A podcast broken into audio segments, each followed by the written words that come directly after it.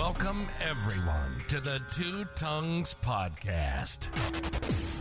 Consider this your invitation to join Kyle and Chris on a journey through our minds. Where we explore the questions that have fascinated us for as long as we can remember. Could anarchy actually work? Does God exist? And just how did the cosmos get here anyway? Let me be the Virgil to your Dante, the Sacagawea to your Lewis and Clark. Let's take the guided tour through the dark chambers of our unconscious, seeking answers to the most important and unsettled questions of our shared existence. Ready or not, here we go.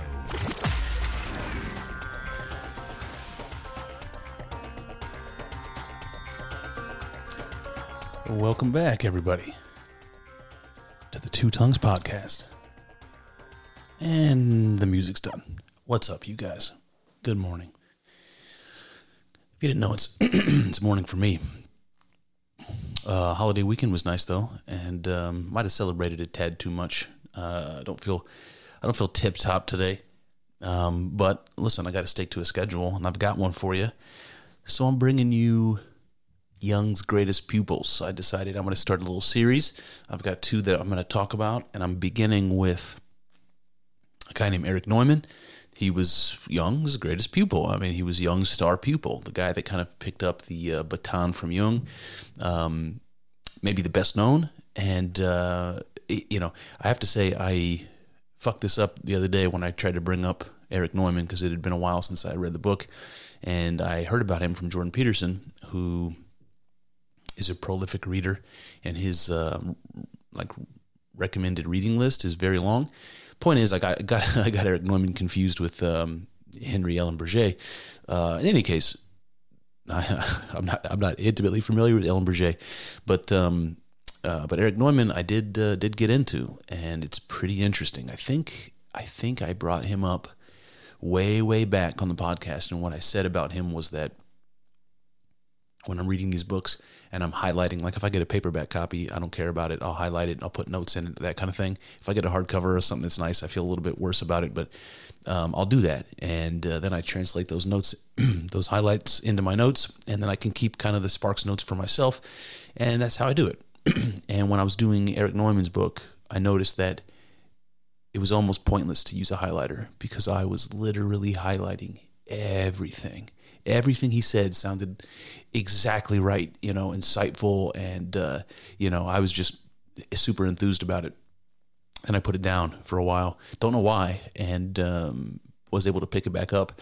And because I had all those highlights in there, it was easy easy for me, relatively easy, to put this one together. Uh, maybe a teensy bit on the long side, but I'll do my best to to uh, avoid that. But anyway, long story short, what I wanted to do here is the first, the opening chapter of Erich Neumann's kind of great work, which is called The Origin and History of Consciousness. It's called Ouroboros.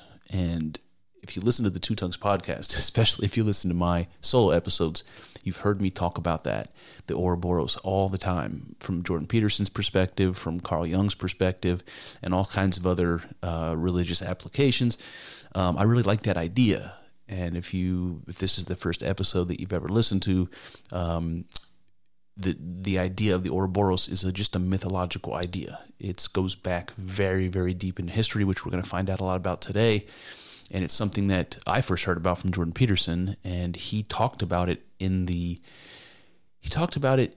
Well, the image of the Ouroboros is a snake that's a circle and it's he's swallowing its own tail right? So it's like a circle with no beginning or end because it's the end emerges from the beginning and the beginning emerges from the end and that's the image you get um, with this snake. It also reminds me of um, a little pop culture reference from my history. Uh, i grew up um, grew up watching a lot of uh, uh, 80s and 90s shit because that was the era that I grew up in.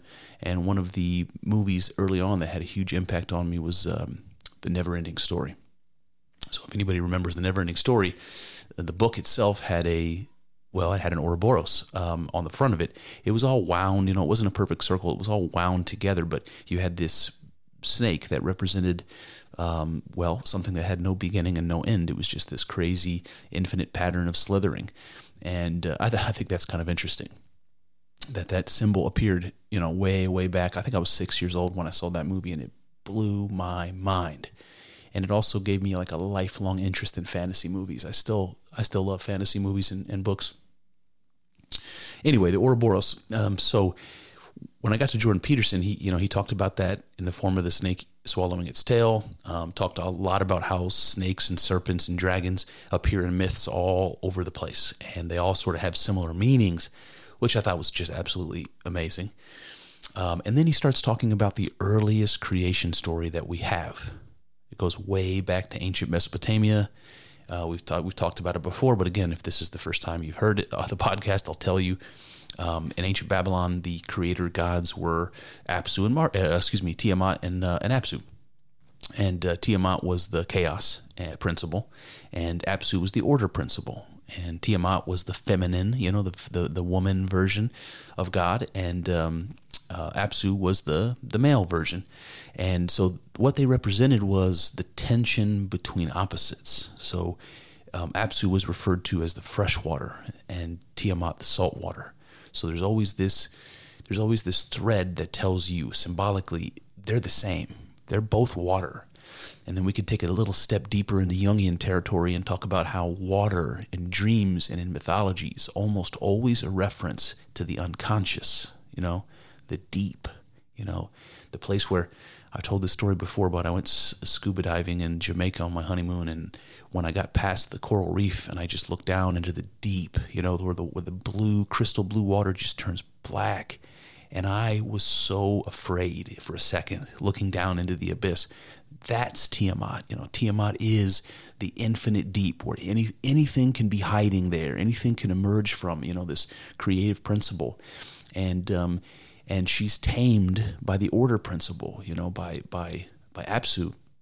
And together, the union of those opposites, the union of masculine and feminine, the union of chaos and order, ultimately is a generative act. So in mythology, when those two gods are brought together, or more, you know, more correctly, in the beginning when they when they weren't yet separated, when they were just one thing, you know, when that happened, the male and female were together, and so that's of course an allusion to sex. It's a generative act. And what happens when you do that?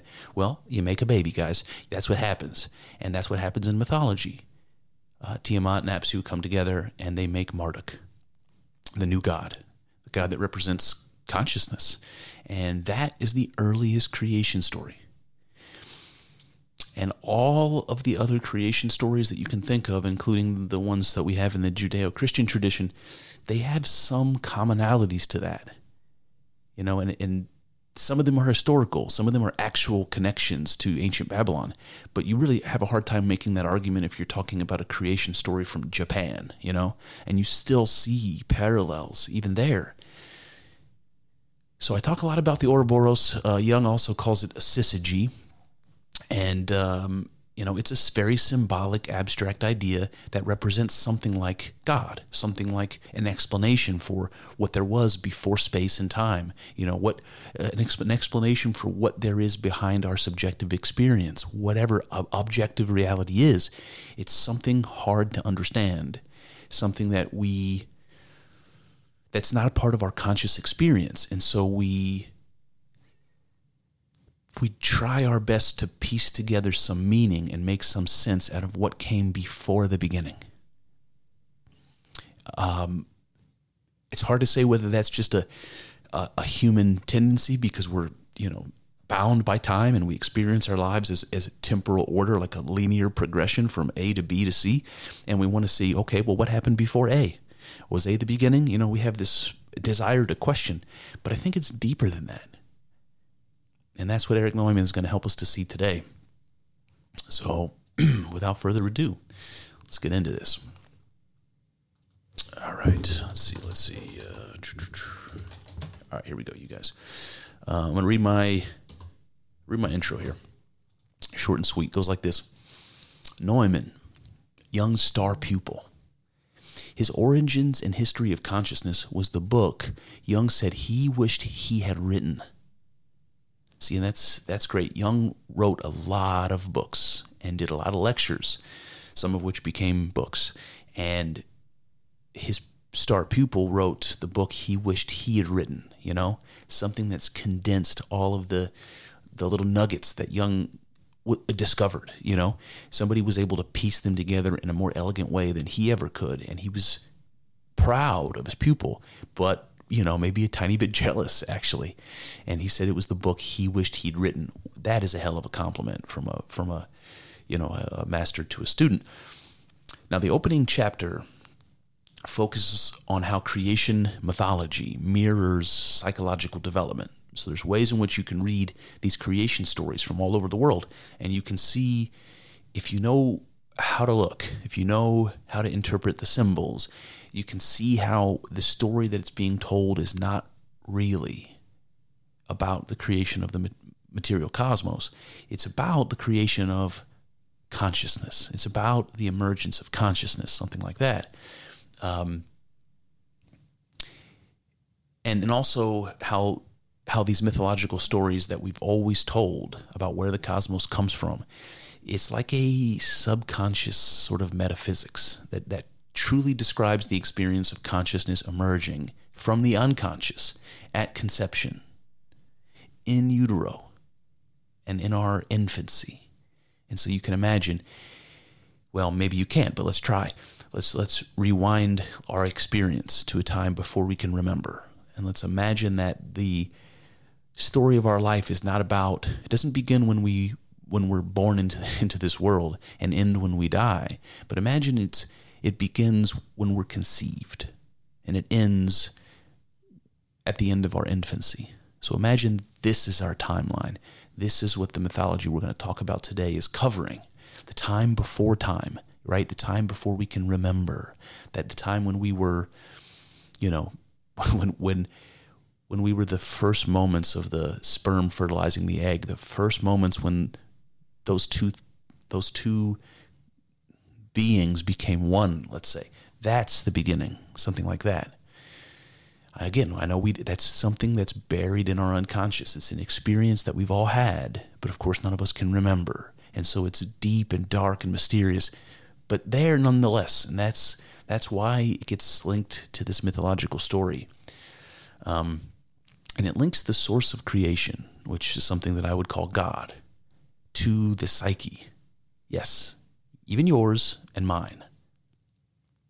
And to understand the unconscious, as with anything unknown, Jung says requires an image. The image of God that Jung uses for this purpose is perhaps the most ancient and widely distributed image of them all the Ouroboros, the, snake, the serpent swallowing its tail. And you've all heard me wax poetic about the Ouroboros or the syzygy in the past explaining God as the union of opposites, you know, Apsu and Tiamat and all of that. But why not hear it from the horse's mouth, from Jung's greatest pupil? He opened with it, after all, so must be pretty important. Here goes. I'm going to call this first first bit creation myth. All right, Neumann, what do you have to tell us? Neumann says the mythological stages in the evolution of consciousness begin when the ego is contained in the unconscious and lead up to a situation in which the ego not only becomes aware of its own position, but also becomes capable of broadening and relativizing its experience through the changes affected by its own activity. Yeah, that's a mouthful. So let's let's talk about this. There's some it may be a vocabulary lesson was in order before we got into this, so apologies, but the ego is going to come up a bunch. So it's important to understand how Carl Jung and uh, Sigmund Freud understood uh, the ego. The ego is something like the part of yourself that you identify with. It's the part of yourself that you identify with your face, with your personality. It's something that changes th- throughout your, your life, but you don't really ever recognize it. Uh, it's the thing that you refer to as yourself, the thing behind your eyes, the thing behind your experiences. Um, it's connected with your consciousness, but but it's it's not exactly the same thing. It's the part of you that believes you own your consciousness. It's the part of you that believes that that that's something that belongs to you. It's the thing to which things belong. The I, right? That's that's the ego. And it's not exactly the same thing as as consciousness that that can be abstracted and you know there's other words that get talk about talked about like the superego and all kinds of other psychological terms which we're really not going to get into today. But it's important to understand that the ego is not exactly the same thing as the psyche or the soul. It's just the part of you that identifies the soul as belonging to you. It's the you part. Okay? So he says here the mythological stages, and I think that's interesting that he refers to this because he's describing the evolution of consciousness. And how that develops, he calls mythological. And that connection might sound strange, but it's interesting. It's really interesting. It's the idea that the birth of our sentience is beyond our memory, right? It's it's in the dark before we were even an ego, before we even knew what we were. Uh, and that time we spent, you know, um, as, a, as as gametes or, or as a blastula or whatever the heck we were, growing into a fetus in our in our mother's womb, that's before our memory. It's what the Australians called the dream time. You know, that's what they call their the time when their gods walked on earth, the time before, you know, the here and now, before the magical time, you know, of creation. They call it the dream time. And that's so freaking appropriate, isn't it? You know, the dream time, the time when we were existing unconsciously. It doesn't mean we, we didn't exist. We existed, but unconsciously. And so, because those that experience goes back before memory, the only way we can tell a story about it isn't from memory, right? It's a make believe story, it's mythology. And that's how we have to tell the story. The interesting thing is that we can. The interesting thing is that we can make up a story that has validity and meaning and power, that explains our beginnings before we can even remember them. Like, what in the hell is that? We can make up a story that tells us some deep truth about ourselves and the world before we existed. I mean, that, see, this is where psychology starts butting up against religion. I fucking love it. I mean, that should be mind blowing to you. It certainly is to me. And this is why Neumann talks about this period as as myth as a myth, right?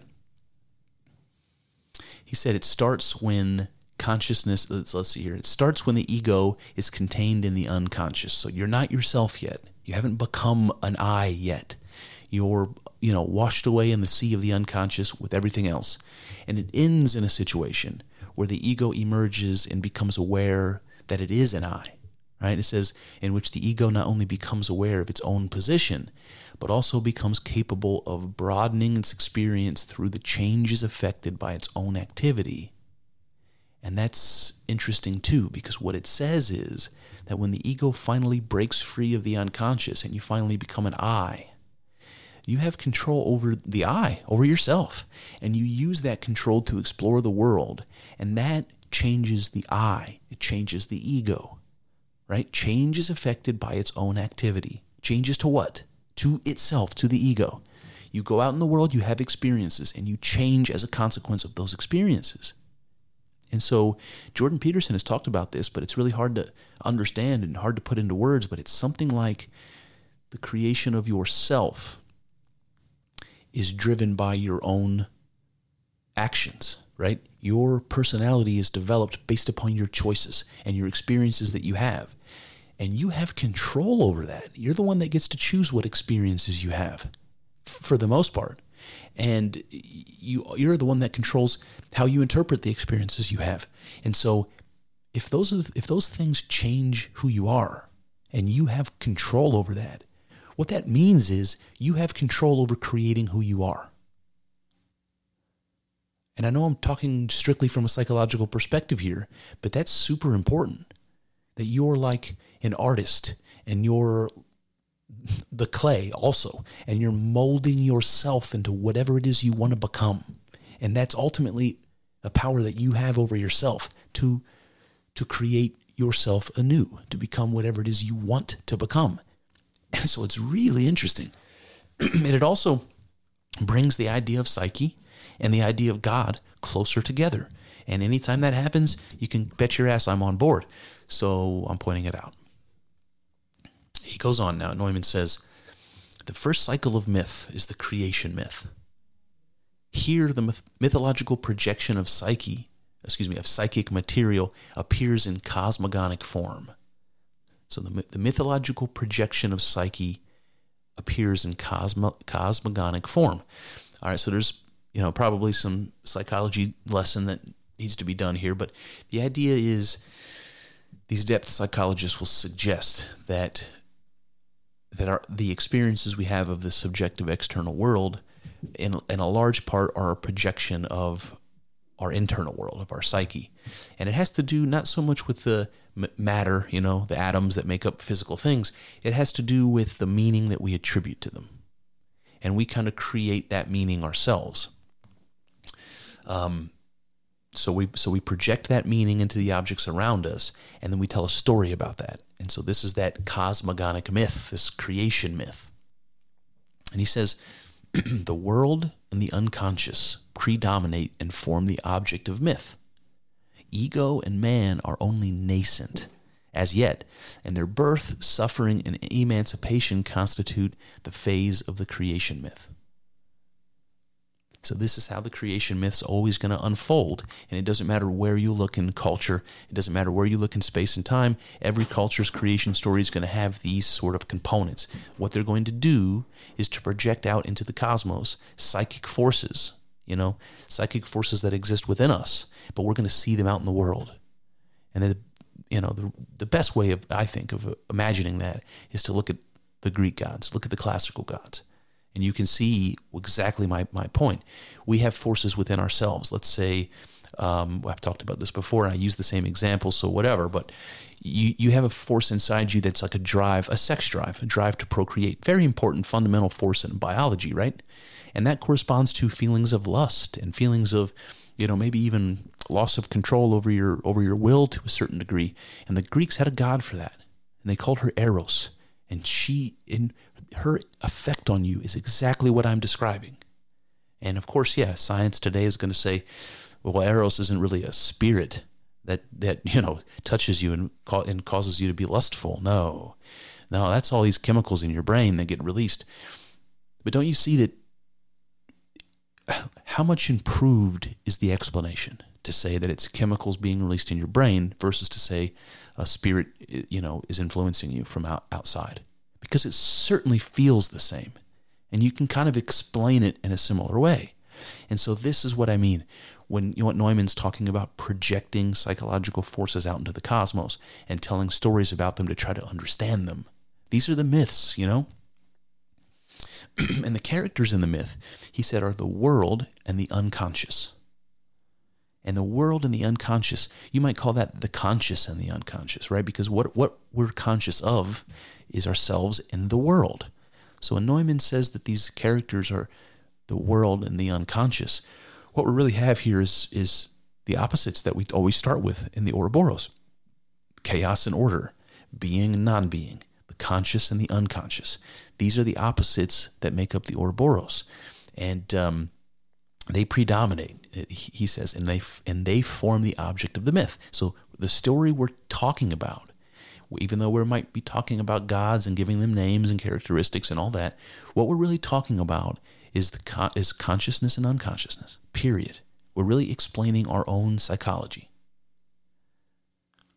He goes on. He says, at the state of the separation of the world parents, the germ of ego consciousness finally asserts itself.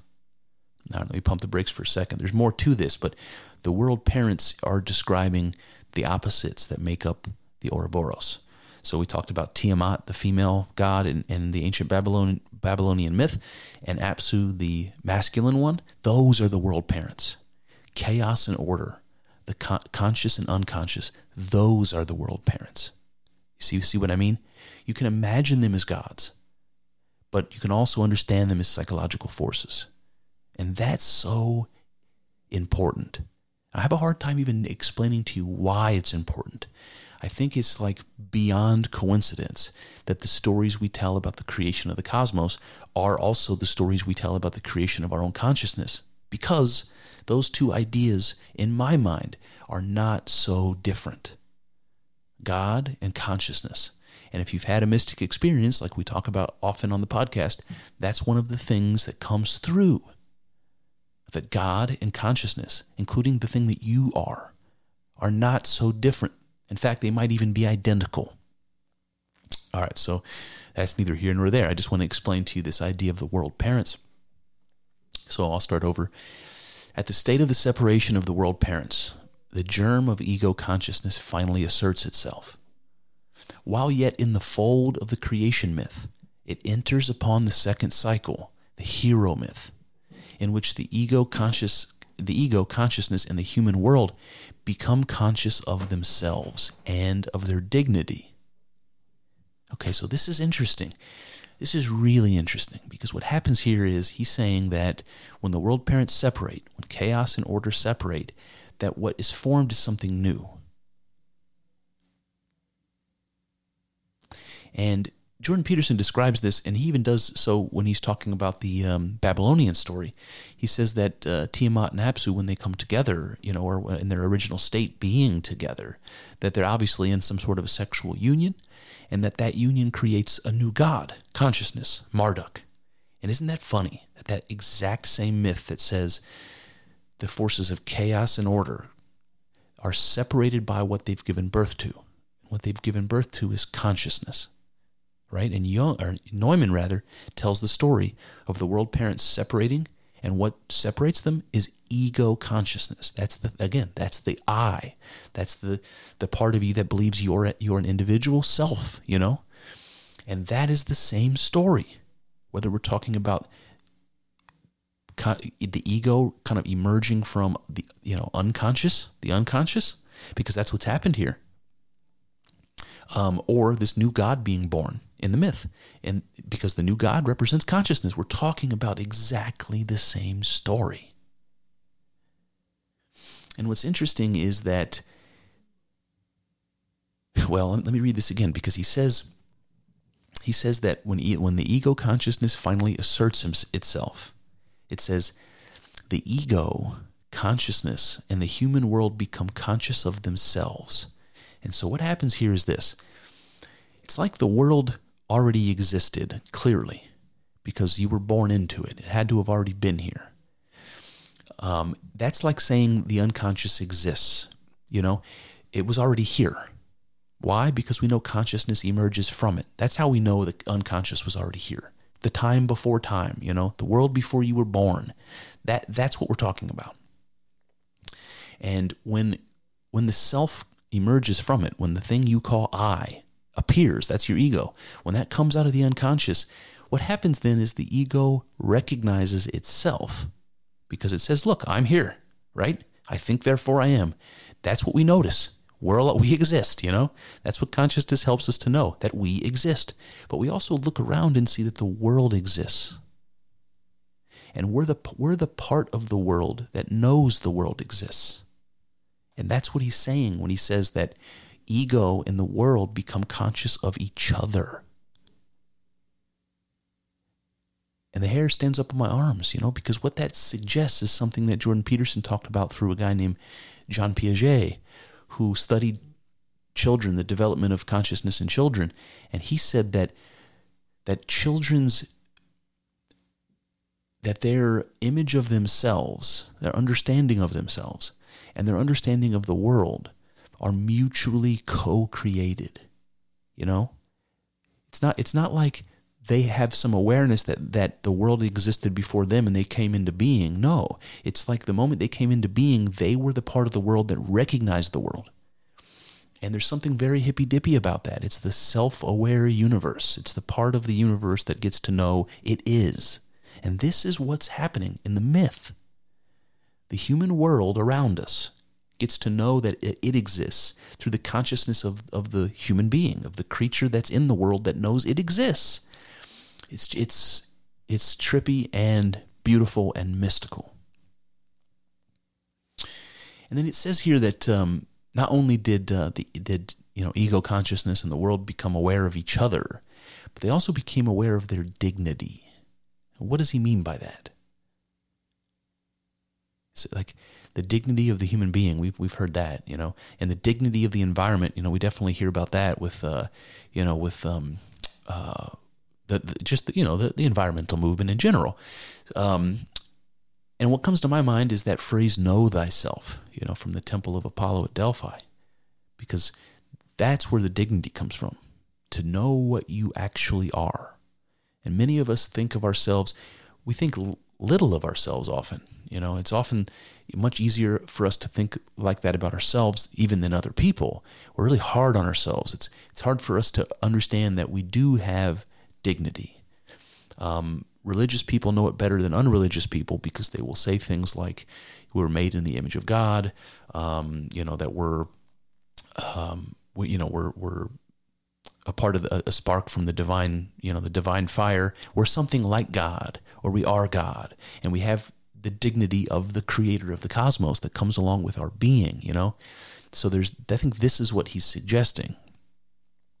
That what what is the inherent dignity of man? It well, it's the source from which man sprang. And that's something like the divinity of the soul. And it's a connection between our soul and the creator of the cosmos. That's what it is. And interesting that, that Neumann has that, includes that in this the birth of ego, the birth of your consciousness from the unconscious, comes along with recognizing not only your existence in the existence of the world, but your dignity. All right, he goes on, he says, In the beginning is perfection, wholeness. Okay, so in the beginning obviously should should strike a chord for anybody who has read the Bible. In the beginning, God created the heavens and the earth and all that. So this is Neumann's way of of talking about the creation story. He says, "In the beginning is perfection, wholeness. This original perfection can only be circumscribed or described symbolically. Its nature defies any description other than a mythical one, because the ego, which is prior to any uh, let's see here. Oh, excuse me. Um, description other than a mythical one, because the ego, which is prior to any ego. So, what he's what he's what he's saying here is, the ego is trying to describe something that existed before the ego. So, I did a better job in the beginning of explaining that, trying to describe the beginning, even though the unconscious, um, the unconscious grasps to understand the unknowable, but it's still unknowable and there's a paradox there. And that is also one of these hallmarks of mystic experience and psychedelic mystic experience is this feeling of paradox. I mean, oftentimes people people will laugh, you know, they'll find it they'll find it funny. I don't know if that's quite the right word. Um, they find it ridiculous. Maybe that's the word, and laughable, but in a cheerful way. There's a way. There's a way in which mystic experience shows you the absurdity of reality. And then so something like that going on. Um, all right, so let's stop. Let's start with the beginning when he says, In the beginning is perfection or wholeness. And that's just the idea of the opposites together. So chaos and order together, uh, Tiamat and Apsu together, uh, whatever, whatever we, however we want to f- form that. In the beginning, we had these two forces that were that are opposites in union, and because they're in union, they're complete, they're whole and that is the state of perfection. You know, that's that's that's the thing that the universe was before the Big Bang. You know, something like that. And then he says that the original perfection can only be circumscribed, which he describes as, well, describing it symbolically. You can't say what it is. You can only talk around it and try to make it clear what it is, sort of, you know, ob- obliquely. And that's because the thing you're trying to describe existed before you did. So, how are you supposed to make sense of it? And the only way you can do that is by telling a story, telling a myth that includes images. And this, this reminds me so much of the, the discussion we had about postmodernism.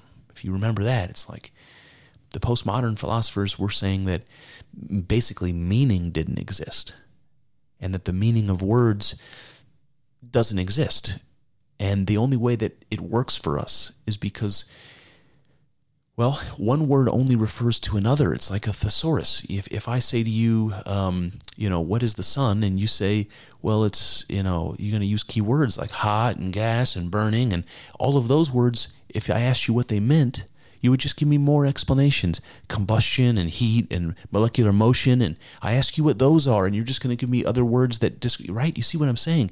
You get this circular logic with words where the meaning is really hard to pin down. And what gives it meaning isn't any particular word, it's this whole web of connected words that surround a symbol, you know? And the sun has all these different words that surround it. And taken as a whole, this web of, of words helps us to understand what the sun is. And that is what he's saying here. He's saying that the Ouroboros can't be described. It can be circumscribed, which is what he's trying to say. You're going you're gonna be able to think of this idea, and all of these other associations are going to come to mind words that have particular meaning, or images that have lots of meaning or potential meaning wrapped up in them. And that's what mythology does. It gives you these images that are that are ambiguous and full of potential meaning. And something about your interaction between your consciousness and this idea allows you to pick and choose those meanings and those Im- the, the meaning from those images that correspond best to the truth. And it's not a it's not a perfect system, but it's a way for you to understand the unknown. It's it's a it's a way for you to know the unknowable. And it's very mystical and very cool. All right, he goes on, he says, For this reason, a symbol always stands at the beginning, the most striking feature of which is its multiplicity of meanings, its indeterminate and indescribable character. And you know this. If you try to describe God, or if you if somebody does, they're going to tell you all kinds of things. They're going to, if you're a Christian or a Jew, you're going to probably hear something like, um, "It's omnipotent," and um, you know, it's omnipresent, and all these different words. It's all good and all knowing, and all and, and all these sorts of things that have no meaning to us, right? Because there is nothing that that we experience in the world that is all anything. Nothing is all good. Nothing is all knowing. Nothing is eternal. Yet these are the words we come up with to describe something we don't understand. Do you see what I mean? And taken together, the meaning in all these words is, is going to get you closer and closer to the truth of this idea that you're trying to understand that you simply can't.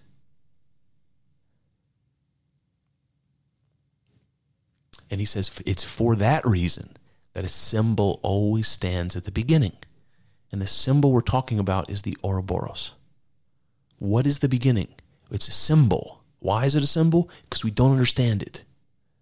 And the symbol of the snake eating its tail, or opposites in union, the yin and the yang, something like that. Stare at it long enough, and the meaning will begin to emerge. And you can make sense of it. You can make some sense out of something that makes no sense. And that is the paradox, again, of mystic experience. All right, he goes on, he says, um, the beginning can be conceived in the life of mankind as the earliest dawn of human history, and in the life of the individual as the earliest dawn of childhood. So he's saying there's basically two ways of looking at this. Um, trying to understand the beginning is like under, understanding the dawn of human history, like when the lights came on. Um, or looking at the dawn of childhood, like when your lights came on. You understand? Like, you know, when history begins for, for, for the civilization, the, the species, or when, when your history begins. That's kind of two ways of looking at the beginning the beginning of the world and the beginning of you, something like that. And he goes on the earliest dawn of childhood, like that of mankind, is depicted in the images which rise up from the depths of the unconscious. All right, you might be skeptical of that. You might be skeptical of the idea that images rise up from the depths of the unconscious. Like, what does that even mean? And if you're one of those people that want to be skeptical about that, I understand. You know, Carl Jung talks about the archetypes and describes them. And those are things that he that he would refer to as images that rise up from the unconscious. They're images which is something like some kind of organized meaning. And they exist in the unconscious before we're ever here, before the ego ever emerges from, from unconsciousness. Those images are there in the unconscious with us, you know, with our potential before we emerge into the world. And uh, again, if you think that sounds strange, I don't blame you. But I would ask you this Where do your ideas come from? Where do they come from? How often are you like trying to puzzle out a new idea and come up with something? It, it, it just doesn't happen that way. You stumble upon a new thing. It's not intentional. To, st- to, to, to discover something new is almost never intentional. You know, even in even in the early days of science when we were making discoveries all the time, they were all accidents, you know? We don't know what's going to happen, but damn, we're surprised when it does and we take a note. Now we know something else about the world. That's how your ideas are. Like things pop in your head and you think to yourself, damn, that's a good idea. I better write that down so I don't forget it. And you never write it down and you forget it. You know you do. But where did that fucking idea come from? It just popped in your head, you know? You have one image you see and one smell you smell and, you know, one, you know, whatever series of circumstances. And suddenly this idea, this new idea just pops in your head. Where did that come from? Well, the depths of your unconscious. How about that for an answer? That's what he's talking about. All right, he goes on, he says, the dawn state of the beginning projects itself mythologically as the beginning of the world. Okay, so we tell a story about our own beginnings, about the beginnings of consciousness, as a story of the beginning of the world. And you might wonder why the conflation. And I don't know that it's like a conscious conflation. I think it might be more of an accidental sort of a thing.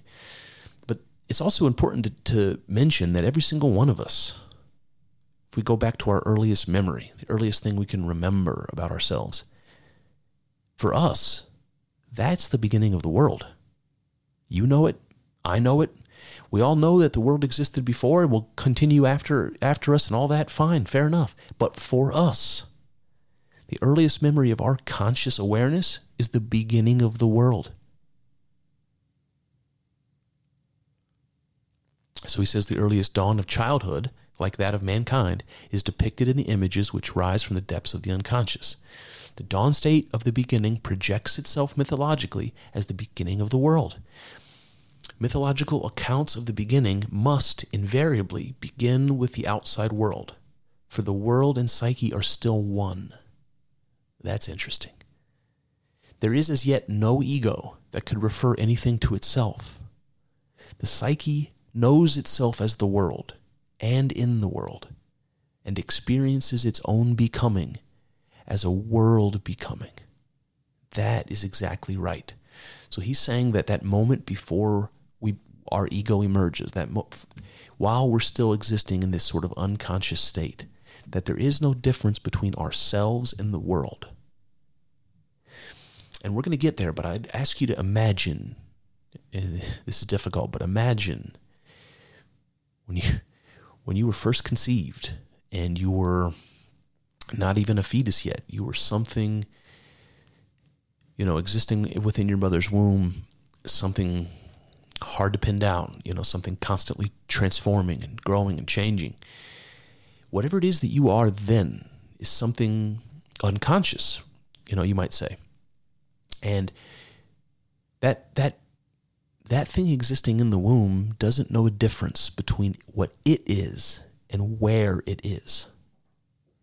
You know, it doesn't ha- make a distinction between the womb and itself. It it can't. But it feels something. It feels that it's in a place. It feels that it has existence to and to some level, you know, even even just at a cellular level. And so there's something about being an embryo, whatever. Imagine what that experience must be like, you know. And it's and it's it's difficult or impossible for a, a creature in that state to understand itself as separate from the world, you know.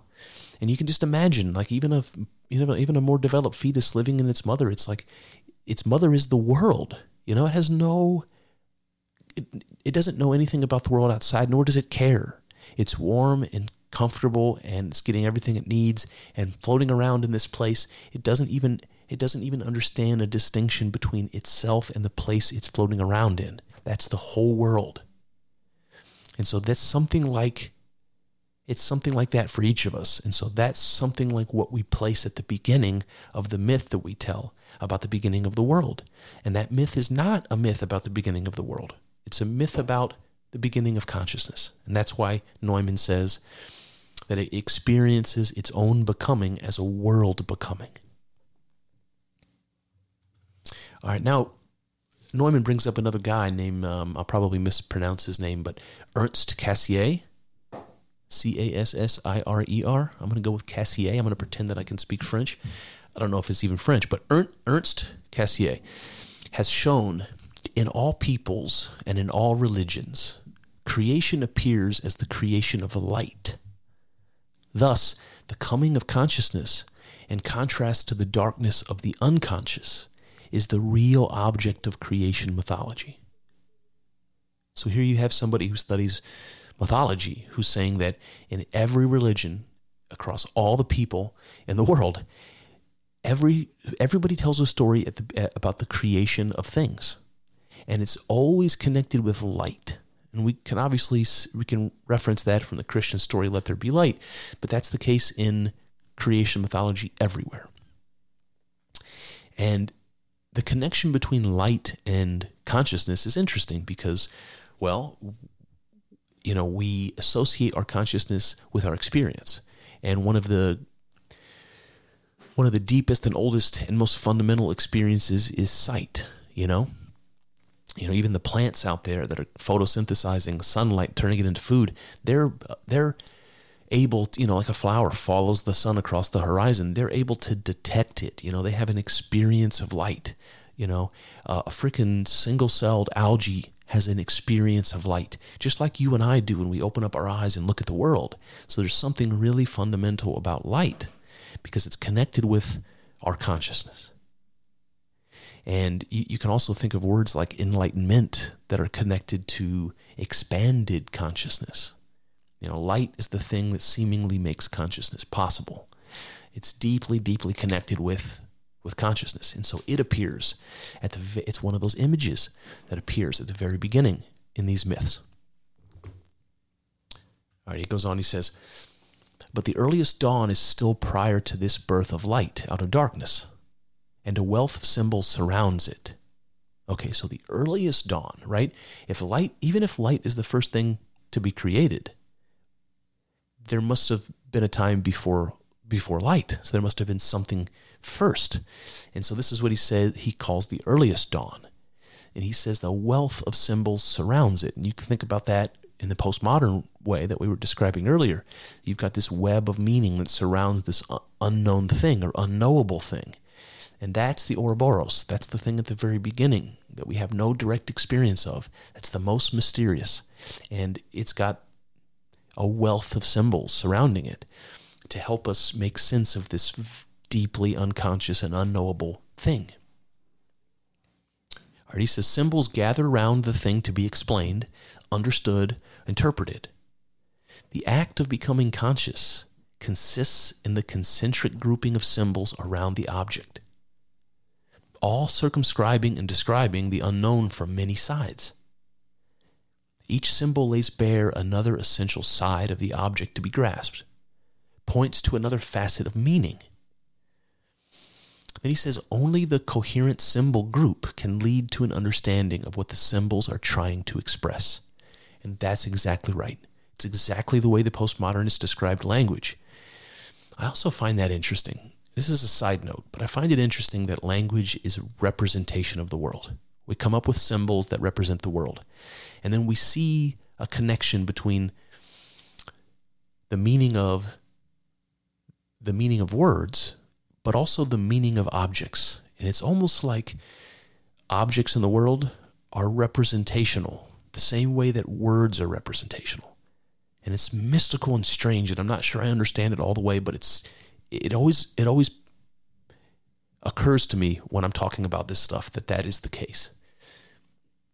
that there are, that there is a web of meaning surrounding words and objects that are similar, and they allow us to make sense of them. And it, I'm not sure what the difference is between making sense out of words and making sense out of objects. I'm not sure that there is a difference, and I find that, I find that interesting. So you've got this you've got this series of symbols each have meanings and associations attached to them and if you take them as a whole you consider them together that group of symbols is going to give you some way of understanding something even something that's that's not knowable that's not understandable that we have some ability to understand the ununderstandable and that paradox again is part of the mystic experience unbelievable all right, he goes on, he says, The question about the origin of the world is at the same time about the origin of man, the origin of consciousness and of the ego. It is the fateful question, Where did I come from? That faces every human being as soon as he arrives upon the threshold of consciousness. The mythological answers to these questions are sim- symbolical. Symbolical. Um, like all answers that come from the depths of the psyche, the unconscious. So the answers to those questions, like where did I come from or where did the world come from, we do pose answers. You know, if you ask yourself those questions, you're going to start to provide yourself possibilities, you know? And he says that those answers do come to us, but they come to us in symbols. They come to us in images that are trying to describe something that we that that we can't we can't describe exactly, that we can't know like we know, you know, most things. And this is why we tell myths, right? This is exactly why we tell myths. Because those answers, just like the myths we tell, come from the depths of the psyche, the unconscious. And Jung talks about that when he talks about the archetypes and he talks about how you can see them in myths. You know, like we talked about a minute ago with Eros, the god of the goddess of love um, you know, uh, Ares, the, the god of war. You know, how often do you feel, you know, taken over by rage and anger, and you feel like you know you, you don't even have control over that anymore like you've been possessed by a spirit that's another example you know another example of um, a force that's within your own consciousness that gets projected out into the world you know as a god in this case. And that that's an archetype you know? That's an it's an instinct that we have. We don't understand it. And so we project it out into the world and we try to we try to again surround it with images that will help us to, to make sense out of it. All right then neumann says the psyche blends as does the dream it spins and weaves together combining each with each the symbol is therefore an analogy and therein lies its wealth of meaning but also its elusiveness only the symbol group, compact of partly contradictory analogies, can make something unknown and beyond the grasp of consciousness more intelligible and more capable of becoming conscious. Exactly. Exactly. I also think it's funny here that um, he talks about uh, this web of um, this web of meaning you know this analogy, these symbols and the the analogy. He says that that they create a wealth its wealth of meaning, but also its elusiveness. And I have to point out that meaning and elusiveness here they're kind of opposites. We're kind of seeing um, the Ouroboros in miniature here, uh, because you know a well a wealth of meaning is something that well, you can imagine something that means everything. It seems very graspable. You know, it's got solid, firm meaning everywhere you look but then you go to grasp at it and it's elusive. You, you know, your hand goes right through like it's a ghost. Where'd the meaning go? And then you see another example of this paradox of opposites in union. And we're going to continue to see that. And that brings me to the next segment called the Ouroboros. All right, now we're getting to it. All right, Neumann goes like this One symbol of original perfection is the circle. Allied to it are the sphere, the egg, and the rotundum. It is Plato's round that was there in the beginning. And then there's a Plato quote that goes, Therefore the demiurge made the world in the shape of a sphere, giving it that figure which of all is the most perfect and the most equal to itself. Isn't that interesting? So Plato gives the image of the circle to the demiurge, which is a character that is is described as having created the cosmos, a mythological character that that creates the cosmos. So that's God. Okay, so he says God and the circle, or or he said that's the that circle was the symbol that's most equal to the idea of God. And there's no, it's not hard to see why. If you look at the associations about a circle, it's something that has no beginning and end, therefore eternal, right? And that's how we think of God. It's also something self created, because remember, the beginning of the circle emerges from the end, and the end emerges from the beginning. So it's self created. Where did it come from? Same place it ended. You know, it comes from itself and it goes to itself. It's self created and eternal. Those are the kind of those are the kind of um, words and meaning that surround the idea of a circle. And all of those things you could say the same about God. Am I right? All right, he goes on, he says, Circle, sphere, and round are all aspects of the self contained, which is without beginning and end. There is no above and no below, no space. That's also something we think about when we think about the beginning, you know, before the Big Bang. That's one thing we say, that there was no time and there was no space. This is the kind of idea that's all wrapped up in, in the image of the circle or the round or the sphere. All right, he goes on. The round is the germ from which the world arises.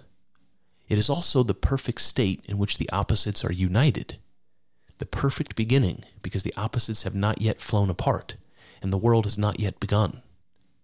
The perfect end, because in it the opposites have come together again in synthesis, and the world is once more at rest.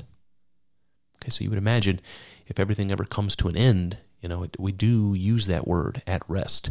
It's not just that there's motion in the universe, and if the universe disappeared tomorrow, there would be no motion. It's also the same way we say when we die that we're at rest, you know? So the end is, a, is symbolized as a state of rest. And so, again, what he's talking about here is the Ouroboros as the beginning and the end, the place of birth and the place of dissolution and final destruction. And he goes on, he says, the round contains the world parents. Okay, so imagine the Ouroboros as this round thing, whether that's the yin and the yang symbol, I think is a pretty good one, or whether it's the serpent eating its tail. Either way, you have the, this round wholeness, right? It it's contained, self contained in the round. And what's in there, what's inside, are the world parents, conscious and unconscious, consciousness and unconsciousness. And he says this he says, in Egypt, as in New Zealand, in Greece, as in Africa and India, the world parents, heaven and earth, lie in the round, spacelessly and timelessly united. For as yet nothing has come between them to create duality out of the original unity. The container of the masculine and the feminine op- uh, opposes, excuse me, opposites is the great hermaphrodite, the primal creative element the Hindu Purusha, who combines the pole in himself. And then there's a quote from uh, from the Upanishads. It goes like this: In the beginning, this soul, excuse me, in the beginning, this world was soul, alone in the form of a person. He said first, "I am." He caused that self to fall into two pieces. Therefrom arose a husband and a wife. So what's interesting here is two things. You get this illusion of in, in this Hindu myth about the first being, the first conscious being splitting into two and becoming male and female. And you can imagine that before they split into two, they were something like what Plato was describing. They were something like a hermaphrodite, right? Both male and female together, Tiamat and Apsu together, the opposites united. And from that, is possible to create multiplicity. From, from that is possible to from that one thing is possible to create all the diversity in the world. And how that begins is when both sides of the Ouroboros, you know, the uh, the masculine side and the feminine side, the the conscious side and the unconscious side.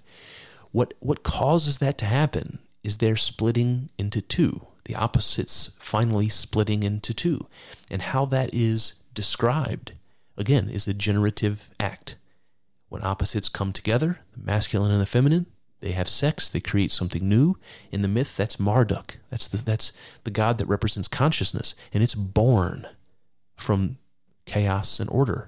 And it sort of splits them down the middle. It come it it comes into being right in between and separates the opposites for the first time.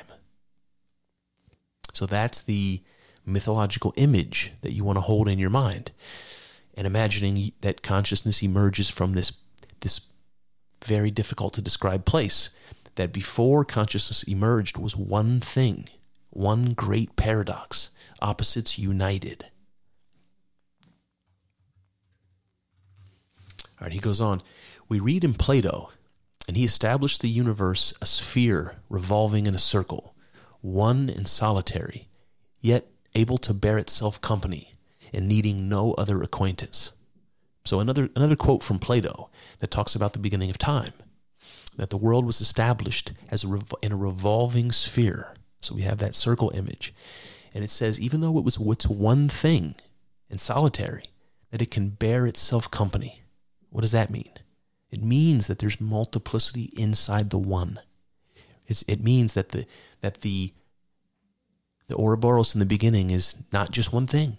It's chaos and order. You know, it's something that can be its own company. It's something that can be its own creator.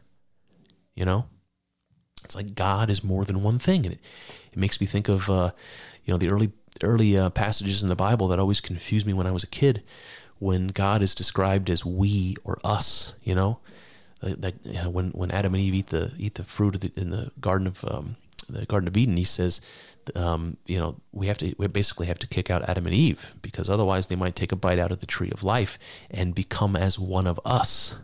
That's how God is described it, itself as one of us. You know, because God is many and one, and that's the paradox. Right? The many and one are also opposites in union. So you see it even there, you know, in the biblical tradition. All right, it goes on. Although absolute rest is something eternal, unchanging, it is at the same time the place of origin and creativity. It is the circular snake, the primal dragon that bites its own tail, the self begetting Ouroboros. It slays, weds, and impregnates itself. It is man and woman, begetting and conceiving, devouring and giving birth, active and passive, above and below, at once. Exactly. Exactly. Those opposites together simultaneously at once. What does that mean? What, what does that mean? You can't know. You can only you can only experiment through images to figure out, you know, to have any hope of understanding what that paradox means. By the way, that sort of hippy dippy um, talk is the, is the reason why hard nosed a- academics and scientists don't take this stuff seriously.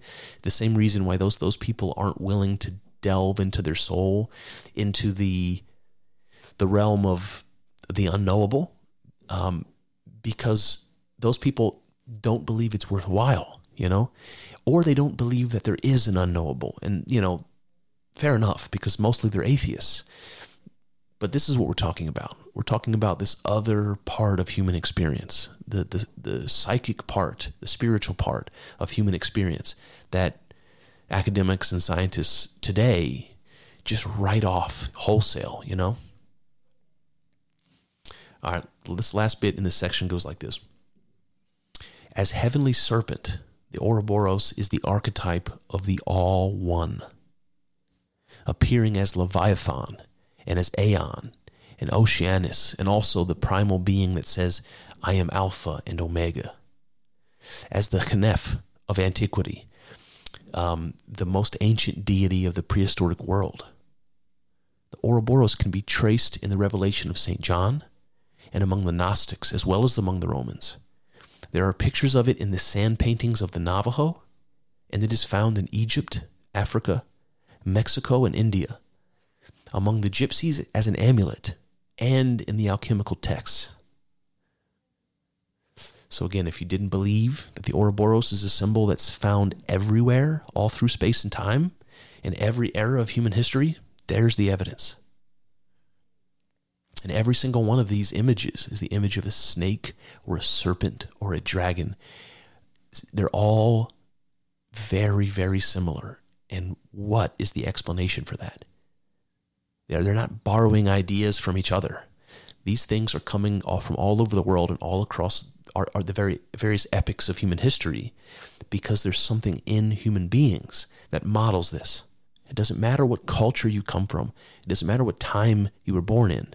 There's something in human consciousness that is apt to bring this idea you know into consideration to bring this idea into being of an ouroboros. That brings me to the next section which is called creation as the birth of consciousness. Here we go. The validity and reality of the ouroboros symbol corresponds to an evolutionary stage which can be recollected in the psychic structure of every human being. It was there before the formation of the ego. So, the story that we're going to hear about the creation of the world, the, the story that describes the Ouroboros, that it was there before the creation of our ego. It was in the unconscious when we were in the unconscious, before we became an I. We existed with the archetypes. We existed with this particular meaning and this particular story. We we can bring we can bring with us. He he says we can recollect it, but he puts that in quotes, like you know, we can remember it, but not in the traditional way of remembering. It's something else, something deeper. Then he says.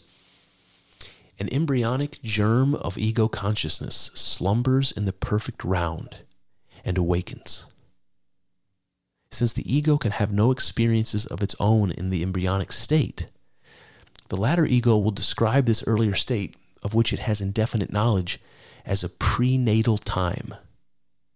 As a time before time. You know, that reminds me again of the Aboriginal Australians, which talk about their myths occurring in the dream time. He goes on, it is the time of existence in paradise, the time before the birth of the ego the time of unconscious envelopment, of swimming in the ocean of the unborn. And you can see that story in the Bible and in, in the Adam and Eve story. You know, they exist in paradise, in the garden. They become conscious after eating the fruit, and that's what removes paradise, right? That's what kicks them out of paradise, becoming conscious. This is what he's describing. The ego emerges from the unconscious, right? The ego emerges from the unconscious before it came out of the unconscious. It, it existed, but it existed in the dream time, in the myth, in the mythological time, in the time before time. You know, in the land before time. If you're an '80s and '90s kid, uh, something like that.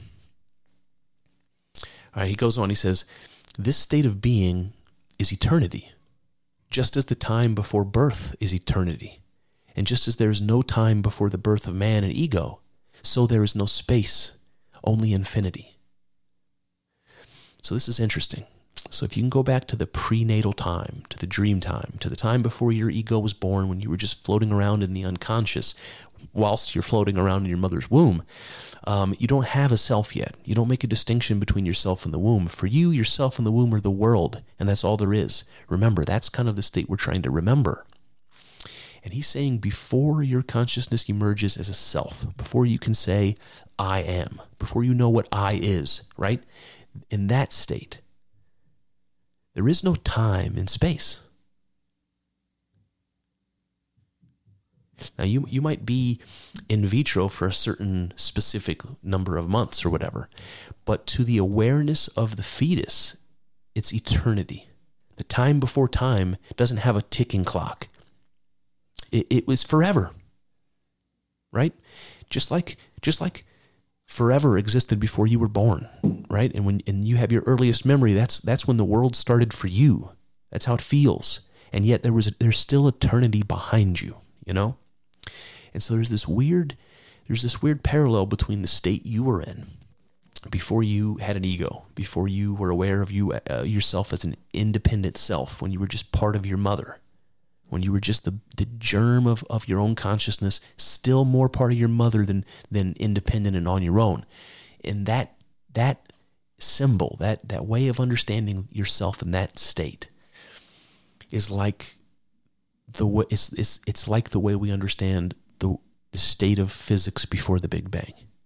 There was no time, there was no space. There was only this emerging potentiality.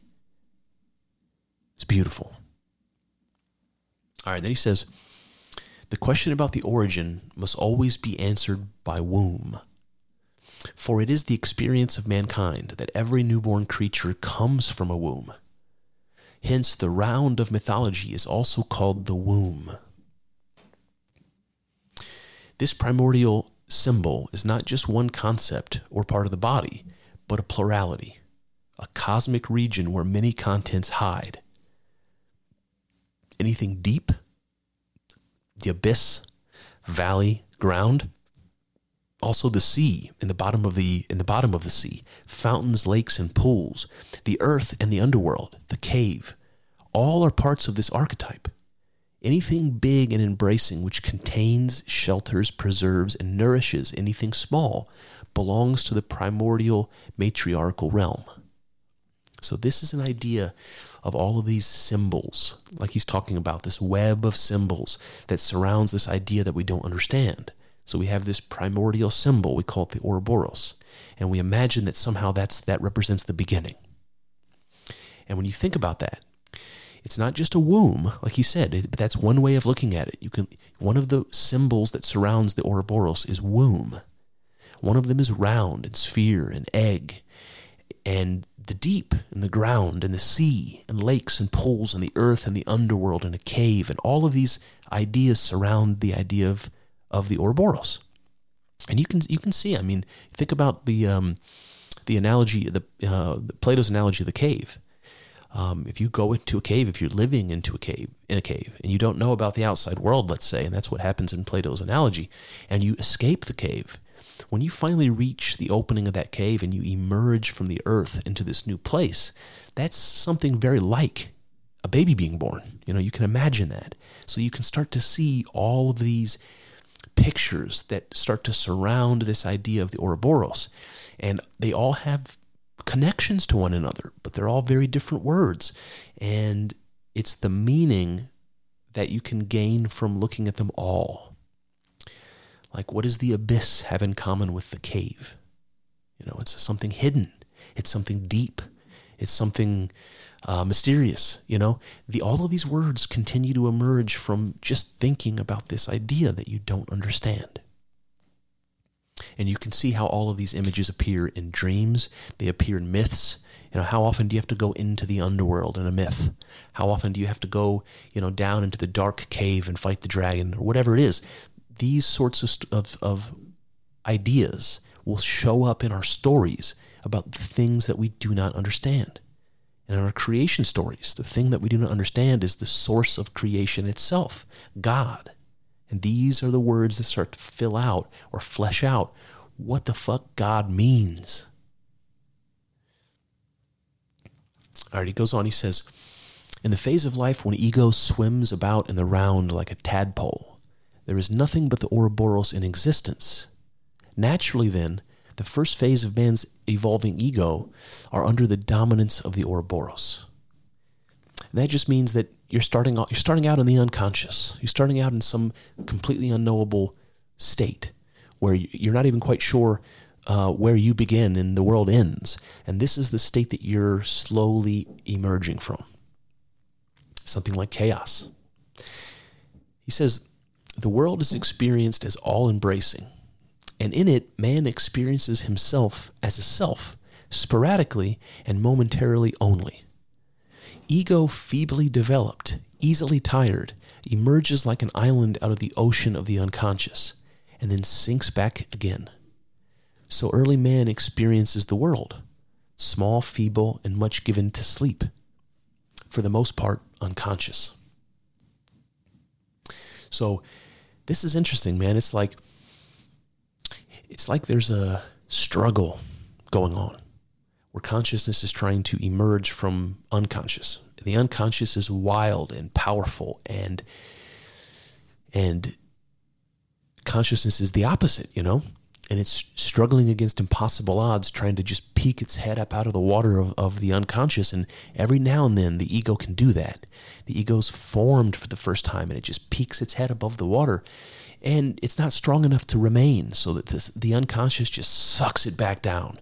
And it's like you, eh, it, I imagine a drowning person in the ocean, you know, and the waves are throwing them around and they just keep swimming for the surface and just panicking and every time they can they can break the surface they take a big breath and then they get pulled back down by the currents and it's like a battle going on for consciousness to emerge from unconsciousness.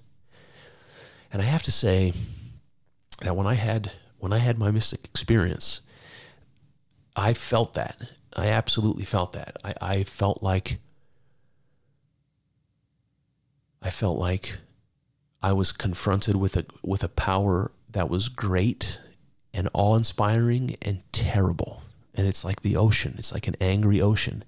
And I knew that I emerged from that ocean and that I was that ocean, you know? And there's something empowering about identifying yourself with the ocean, but being unable to to tear yourself apart from the ego, which is again something that comes up in mystic experience. They call it an ego death. But you struggle against that you know, you don't want to let your ego go. It feels like dying, you know, like the way you would be clawing tooth and nail to save your own life if you were being thrown about in the ocean like that. That's the way it, it feels. And then when you when you let go, when you submit to it in a mystic intuition, you do become the ocean. That's the th- it seems to be the thing you fear most to get swallowed up by it. But but when you allow it to happen and, and you do get swallowed up by it, you don't find that you're gone like you were afraid of. You find that you're the ocean. You know, this, this hugely powerful thing that you were afraid of, that you are that you now have become. And that's another example of that paradox that comes up in mystic experience. And we see it in myths and dreams, and Erich Neumann is pointing it out. All right, last quote in this pass in this section goes like this. Nothing is himself. Everything is world. The world shelters and nourishes him, while he scarcely wills and acts at all.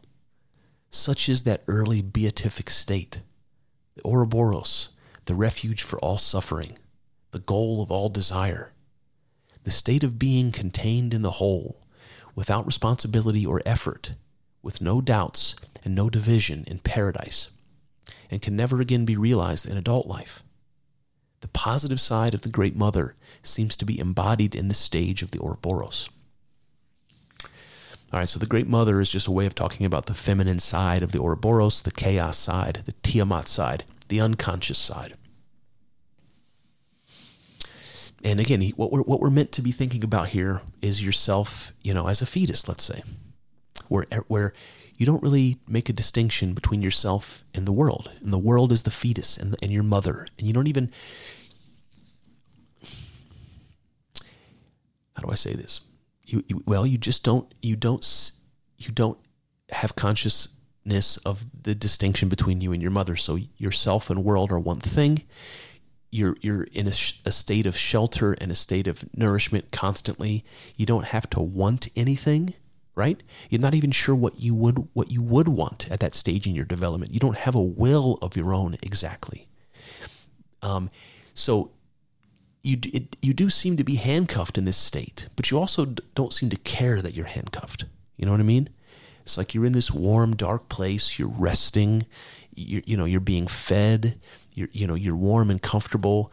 Um, you know that that must be something like paradise. He said, a state where you have no responsibility, no effort, no doubts, you know? Yeah, there's something about that that does seem paradisal, doesn't it? And he describes that state like I'm describing to you, if you can remember or, fa- or imagine what it was like to be a fetus, that this was that, that there, there's a parallel here to the birth of consciousness, that there's a parallel here to the birth of the cosmos. And that brings me to our last section, which is called Back to Eden or Eastward. All right, it starts like this Ouroboros incest is a form of entry into the mother, of union with her. Okay, I'm going to stop right there. Ouroboros incest is a weird phrase. Um, the fact that this in- incest idea comes up in depth psychology, like going way back to Freud, is you know you guys probably uh, recall that um, uh, Oedip- Oedipal complex and all that stuff. But this idea of Ouroboros incest is just something like wanting to go back to a state like you were in when you were a fetus. Imagine that. Like you want to go back to a state where you have no responsibility, where you have no doubts, where you have no worries, where everything's taken care of for you, and you can just sort of rest, you know? Um, so this is what he calls Ouroboros incest when he when he says that people long for that state, let's say when they're not supposed to be in it. You know, if you are if you're a fetus, you're supposed to be in it. You know, maybe if you're dying, you're supposed to be in it. Um, but in the middle, you you shouldn't want to be in a state without responsibility, right? Or effort. What's the point of living if you have no effort or responsibility, where you have nothing to do? You know, so it's almost like we understand the appeal to that sort of uh, an existence. And you have to be careful of when you allow yourself to follow it, follow that instinct.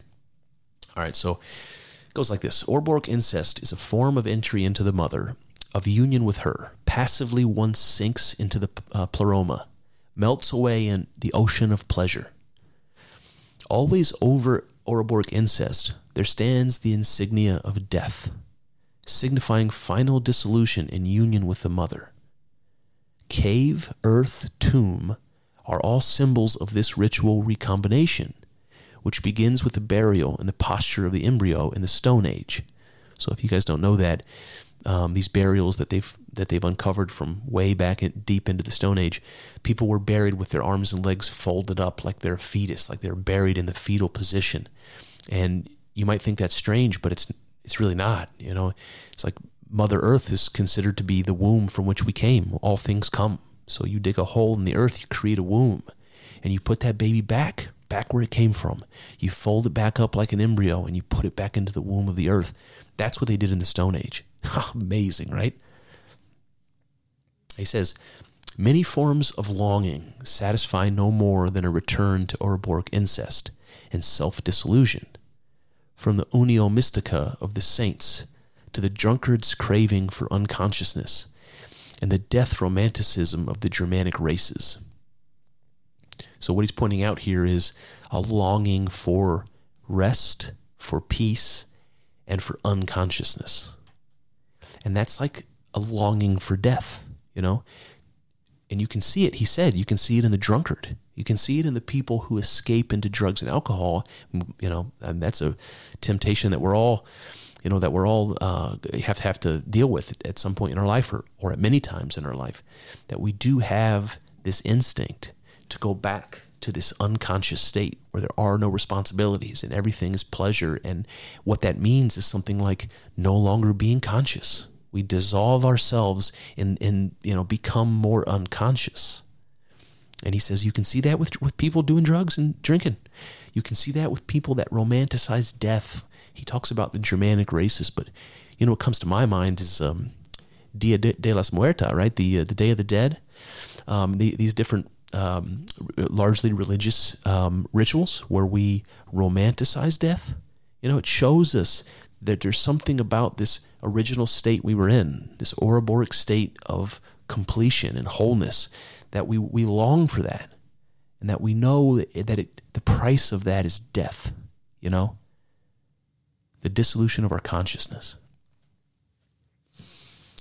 Then he goes on, he says, the embryonic ego does not experience uh, this self delusion as anything hostile, even though it be annihilated. Consciousness always feels its reawakening after having been immersed in death as a rebirth. It feels protected by the maternal depths even when the ego has disappeared and there is no consciousness of itself. Oh, wow. Okay. So, what he's saying here is that when you give in to the instinct for self disillusion, when that, that ego death instinct, when you give in to it and you no longer want to be conscious, that even though that's scary, it's also it also feels good. You know, um, you, you you hear that people say things like letting go. You know, like people that have near death experiences or whatever, they talk about that letting go as though it feels good to let go and to and to pass you know to pass away to die. Um, that to live is a struggle and to let go is somehow a relief. And this is kind of how it comes across to me. It says um, that that the soul or the psyche feels protected by the maternal depths, even when the ego has disappeared. It's like the thing that's destroying you, killing you, dissolving your ego is also like a freaking feather pillow you're falling into, you know, something like that. And I think the the notion of being protected by the depths perfectly describes the joy and satisfaction of the mystic experience. You know, it's the thing that's responsible for dissolving your ego, the thing that's killing you, for lack of a better word, is also something that you're like like welcome arms that you're falling into. And you and that again is an example of paradox. You've got the fear of death and dissolution, then you've got the joy and satisfaction of the experience. And they're opposites and they're happening at once, you know? And he says, and every individual consciousness re experiences its emergence from the unconscious in the growth of childhood. And every night in sleep, dying with the sun, it sinks back into the depths of the unconscious to be reborn in the morning. And so, he, what he's saying here is this, this ego disillusion, this appeal that that has to us, this like return to this paradisal state that we all feel ourselves to have originally come from in the beginning and our desire to fall back into that unconscious state, um, that it feels like a death and rebirth, you know. And not only do we seek it out um, in our lives, but we also experience a version of it every time we wake from sleeping. Like we're we've been reborn. Our consciousness is just there again. Where did it go all night? I don't know, but it's here now, reliably. You know. You have a death and a rebirth every night. And then he says he says that you see it in in the growth of childhood, but by that I think he means um, as you're growing and developing and you enter new eras of your life, you become you feel like you've become a new person, you know, and we all feel like there's some experiences that we have that we're just not the same afterwards, which is fundamentally changed by. You know, puberty is a good one, heartbreak is a good one, you know, um, the death of a loved one is a good one, things like that. And when you have those experiences, you do feel reborn. And by that, I simply mean you feel like you're somebody else on the other side. And so there's something like that that we feel, again, at various important moments in our life, but every single morning when we, we, when we wake up. So this idea of death and rebirth is somehow deeply ingrained in us. All right, he goes on, he says, the Ouroboros is not only the womb, but the world parents. The world father is joined to the, to the world mother the tremendous force of this primordial symbol of the psyche symbolizes the creative impulse of the new beginning. So the world parents coming together symbolize a new beginning. Why? Well, there's sexual symbolism there, obviously. The male and the female come together, the opposites are united, and something new is born. And he says, Mankind asks about the origin of life and immediately life and the soul fuse into one as living psyche. This one is the creative force contained in the Ouroboros unity of the world parents. So life and soul get fused to one, just like the world parents are fused to one in this Ouroboros unity in the beginning. And then he says, the primal ocean, likewise, as origination symbol, for the Ouroboros is also the ocean, is the is the source not only of creation but of wisdom too. Hence, the early culture heroes often come up from the sea in the shape of a half fish, like the Babylonian Oannes, and bring their wisdom as revelation to mankind. So that's interesting. So the so this primordial symbol of the Ouroboros is also seen as the ocean, the deep, the abyss. We talked about that. It's this it's this endless place, you know, that you, you don't know what's there, but it's full of potential and anything can come from it, and it's powerful and terrible all at the same time. That's the Ouroboros. And in our myths, we imagine we imagine beings coming, emerging from the ocean, and some of these uh, beings are important mythological um, figures, and they often bring revelation to us. And so there's a connection, but not only of creation that, that is connected to the Ouroboros or the ocean, but also of revelation. So they're getting wisdom from the unconscious. Because remember, the unconscious is a symbol symbolized by the ocean. So the example that gets brought up is a very, very ancient one um, from Babylon.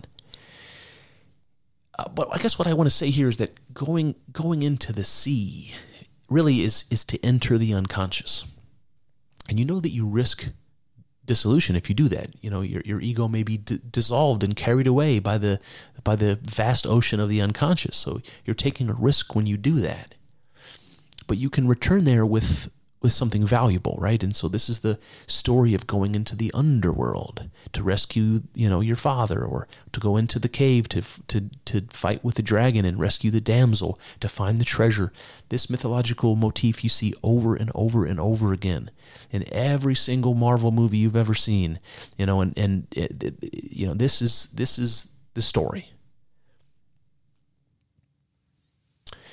Um, I also want to mention that from the Hindu religion, which is the oldest uh, that that continually exists today. You know, the, the Hindu religion has a similar story of uh, revelation coming from the ocean. I don't know if you guys have heard of this, but there's a story about a character named Manu, and Manu is kind of like Adam. He's the first man, but he's also kind of like Noah. He's he's a character that was that was that survives uh, the great flood, the flood of the world. Um, and in, in Hinduism, he was warned by a fish. He, he caught a fish, and when he pulled it up into the boat, it bartered for its life basically. But the fish happened to be a god, you know, which is the case oftentimes in Hinduism and these myths. Um, things aren't what they seem. And so the fish tells Manu about the coming flood so that he can save himself and his family. Even though the world is destroyed, he, he is saved. So here's another example, not only from the, from from Babylon, but here from India, of wisdom coming from the ocean, and the ocean being a symbol for the unconscious. So, so there's something here about maybe a bottomless source of treasure, of value that's hidden in, in the unconscious. All right, he goes on. The knowledge of one still enfolded in the perfect state is evident in the psychology of the child. For this reason, many primitive peoples treat children with particular marks of respect. In the child, the great images and archetypes of the collective unconscious are living reality. Many of his reactions, questions, dreams, and images express this knowledge, which still drives from his prenatal existence. And this is interesting. I mean, you kind of know that mythological stories oftentimes they read a bit like children's stories. And what he's saying here is that there's a reason for that. That children are much closer to the state of the unconscious. They're much closer to the state from which they came when they were when they were a fetus, when they were one thing with their mother, when they were existing primarily in the unconscious, that place where all the remember where all the knowledge and revelation can come from. They were swimming in that place only a couple of short months ago, only a couple of short years ago. Not like you and I, who who are decades removed from it. And if you talk to a child, you'll see the things they say the things they dream, the questions they ask, how they react to things. They're different from an adult. They're much more open to the idea of mystery and magic and um, meaning, right? And so, what he's what Neumann's saying here is that children have always been seen as closer to that state of being, closer to God in some ways And that may remind you of something that Jesus said, which was to be as little children. You know, if you want to if you want to get to the kingdom of heaven, then you must be as little children. This is I think what he means. And I've told this story before, but I, will just say that um, you know, say what you will about uh, about illicit substances um, and marijuana included, but I can tell you that one thing one thing that marijuana seems to do um, reliably is to put adults back into the state of a child, back into the state of wonder, the wonder of being, the wonder of being alive, the wonder of the world around you and everything in it.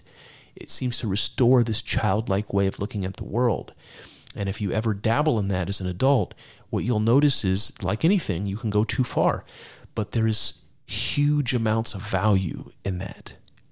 There's a tremendous amount of value in being able to see the world again as full of meaning and magic because it fucking is.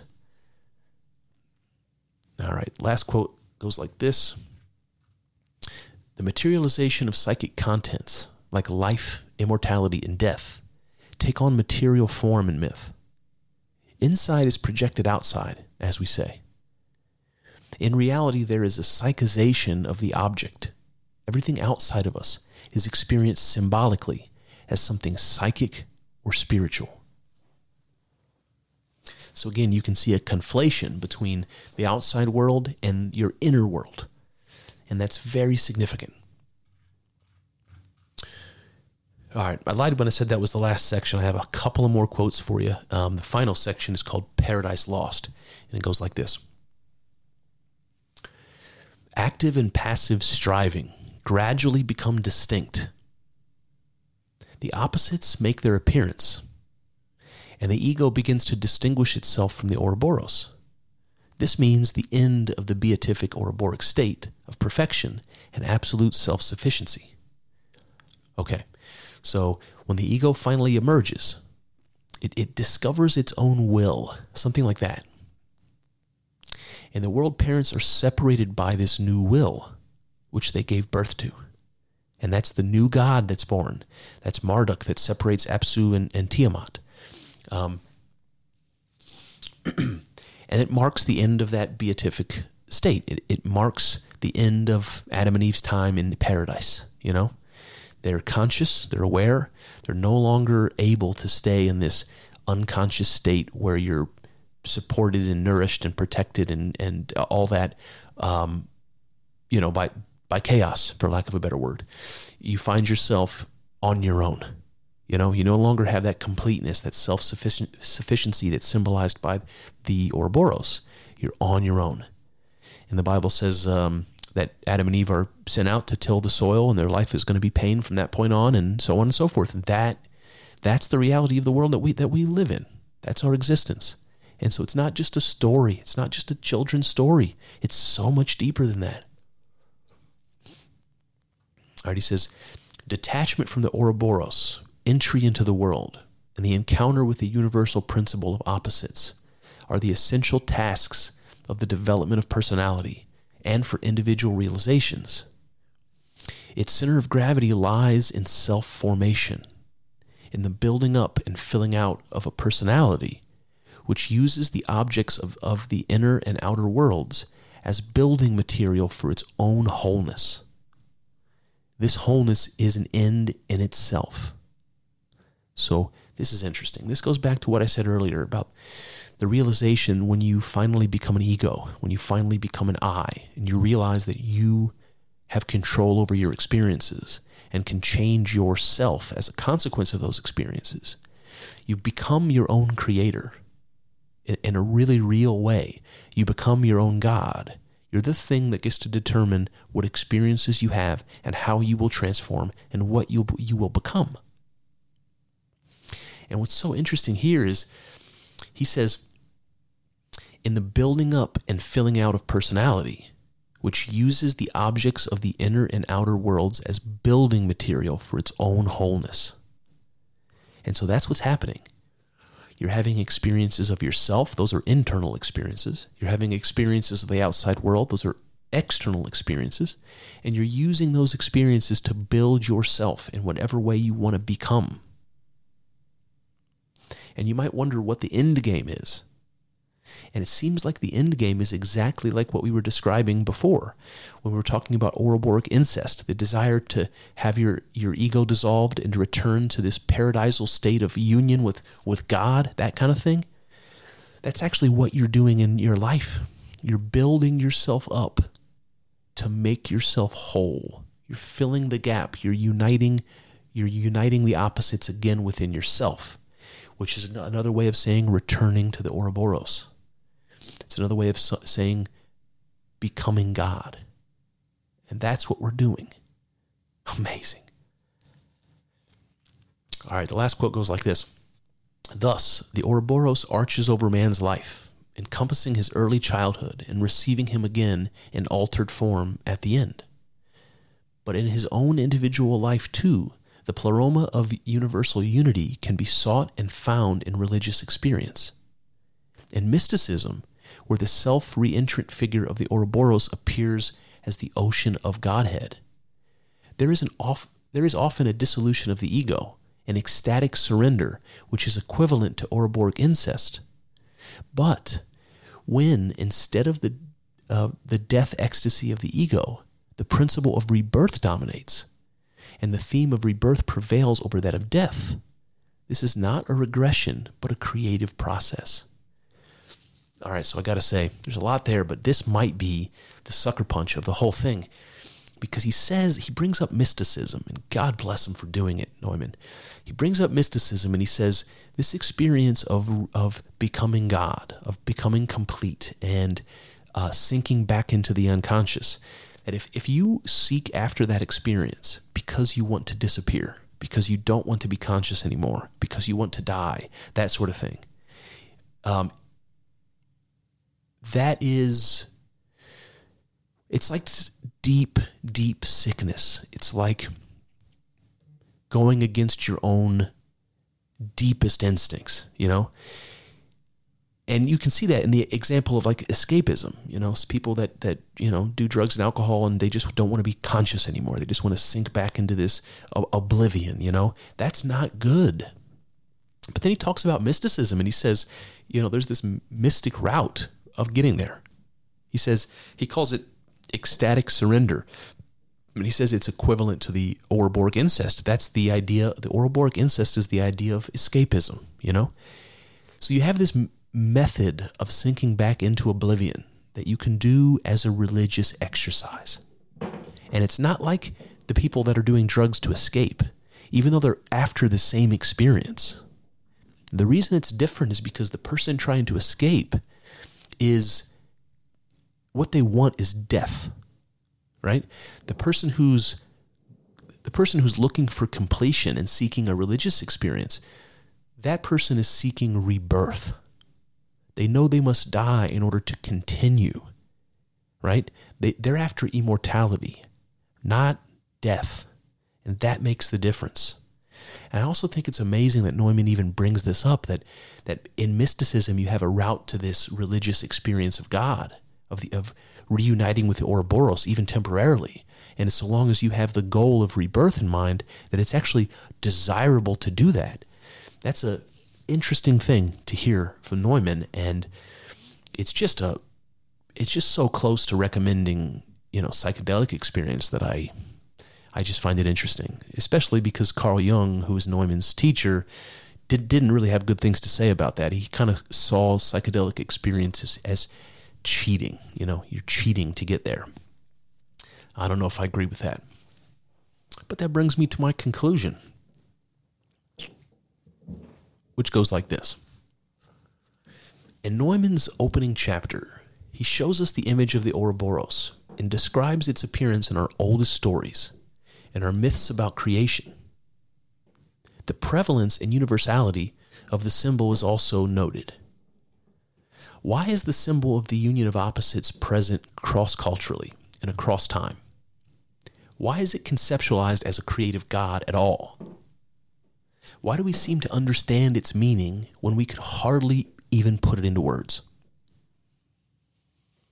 Neumann answers by relating the myth of the Ouroboros to our own experience, to the universal human experience of being conceived from the union of opposites, you know, gametes, really, developing and being born into the material world. In this way, we see a compelling parallel between how we intuit the unfolding of the material cosmos with the unfolding of our psyche. In myth, we see a source of being to match our own sense of being. We see a unity, a wholeness that matches our instinct towards wholeness. We see a state of paradise to match our myths and find Eden in the womb of our mothers. In birth, we see the coming of the light, the light that God spoke forth in the beginning, the light of consciousness that brings an inner world to match the outer. And everywhere we look, we see the tension of opposites. We remember through these stories that we were once one with God, just as the cosmos was in the Ouroboros, that we created our own being, our own independence from the source. We are the self created, just as God is the self created. And this, Neumann points out, explains our human longing, our ceaseless striving but longing for what? Striving for what? We may not always know, but the answer is always wholeness. We are striving for completion, for God, for the union of opposites. And we can find this union again within ourselves.